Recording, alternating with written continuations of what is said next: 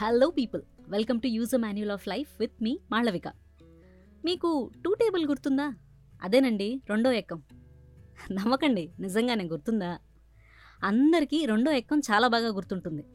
ఎందుకో ఎప్పుడైనా ఆలోచించారా? అది సరే అది పక్కన పెట్టండి.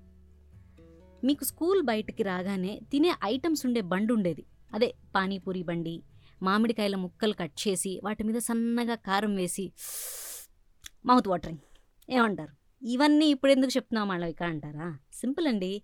మనం నేర్చుకున్న ఫస్ట్ టేబుల్ చైల్డ్హుడ్లో మనం చూసిన విషయాలు మనకెప్పుడు క్రిస్టల్ క్లియర్గా గుర్తుంటాయి. సో నెక్స్ట్ జనరేషన్ బాగుండాలి అంటే ఈరోజు పిల్లలు బాగుండాలి కొంతమంది పిల్లలు చాలా బాసీగా ఉంటారు. కొంతమంది అందరితో కలిసిపోతారు.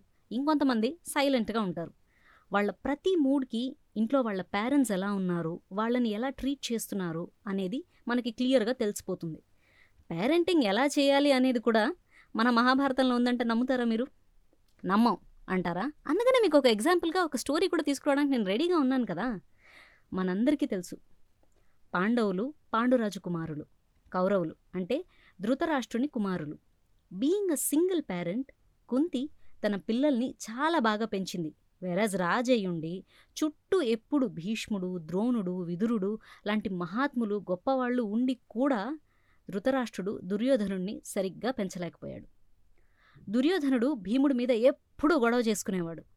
ఆ గొడవ ఏదైనా కానివ్వండి ఆ గొడవ ఏంటో కూడా తెలుసుకోకుండా తప్పు భీముడిదే అని ధృతరాష్ట్రుడు చెప్పేవాడు. అలా చెప్పి చెప్పి దుర్యోధనుణ్ణి సేవ్ చేసి చేసి అది ఎంత దాకా వెళ్ళిందంటే పాండవులందరినీ కూడా చంపేయటానికి దుర్యోధనుడు వేసిన ప్లాన్కి కూడా సపోర్ట్ చేసేంత స్టేజ్కి పాండవుల్ని వారణావర్తంలోని లక్క ఇంట్లో అంటే వుడన్ హౌస్లో కాల్చేయాలి అని దుష్ట చతుష్టయం అంటే ఫోర్ వికెట్ పీపుల్ దుర్యోధనుడు దుశ్శాసనుడు శకుని కర్ణుడు ప్లాన్ వేస్తారు. దానికి ఫస్ట్ పాండవులు హస్తినాపురం వదిలి వారణావతానికి వెళ్ళాలి. అందుకు దుర్యోధనుడు ధృతరాష్ట్రుణ్ణి యూజ్ చేస్తాడు.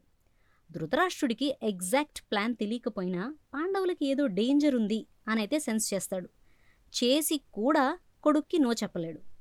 పాండవులను అలా పిక్నిక్ వెళ్ళిరమ్మని చెప్పినట్టు వాళ్ళని వారణావతం వెళ్ళిరమ్మని చెప్తాడు. సరే తర్వాత విదురుడు విషయం తెలుసుకొని పాండవుల్ని సేవ్ చేస్తాడు. అది వేరే విషయం.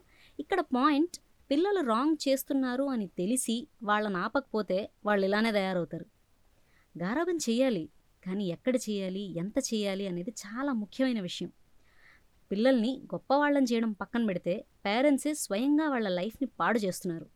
ఇలా ఓవర్ గారాబం వల్ల వచ్చే మెయిన్ ప్రాబ్లం పిల్లలు రిజెక్షన్ తీసుకోలేరు which will make their life hell ఎలా పెంచకూడదో చెప్పావు మరి ఎలా పెంచాలి?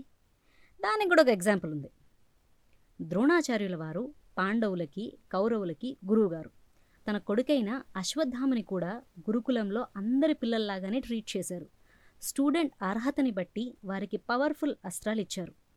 అర్జునుడికి బ్రహ్మాస్త్ర విద్య నేర్పించారు కానీ అశ్వత్థామకి నేర్పించలేదు. ఎందుకు అని అశ్వత్థామ గొడవ చేస్తే ఆ బ్రహ్మాస్త్రం పొందగల అర్హత నీకు లేదు అని నిర్మోహమాటంగా చెప్పేశారు. అంతేగాని అశ్వత్థామ ఫీల్ అవుతాడు. అర్రెర్రెర్రే ఇప్పుడు ఎట్లబ్బా అనన్న ఆలోచించి ఆయనకేమీ చెప్పలేదు. సో పేరెంట్స్ పిల్లల మనస్తత్వం క్లియర్గా తెలుసుకుంటారు. వాళ్ళు ఏం చెప్పకపోయినా కూడా పిల్లల ప్రాబ్లమ్స్ని తెలుసుకొని సాల్వ్ చేసే కెపాసిటీ పేరెంట్స్కి ఉంటుంది అలాంటప్పుడు వాళ్ళని సరైన దారిలో పెట్టాల్సిన బాధ్యత కూడా పేరెంట్స్దే కదా?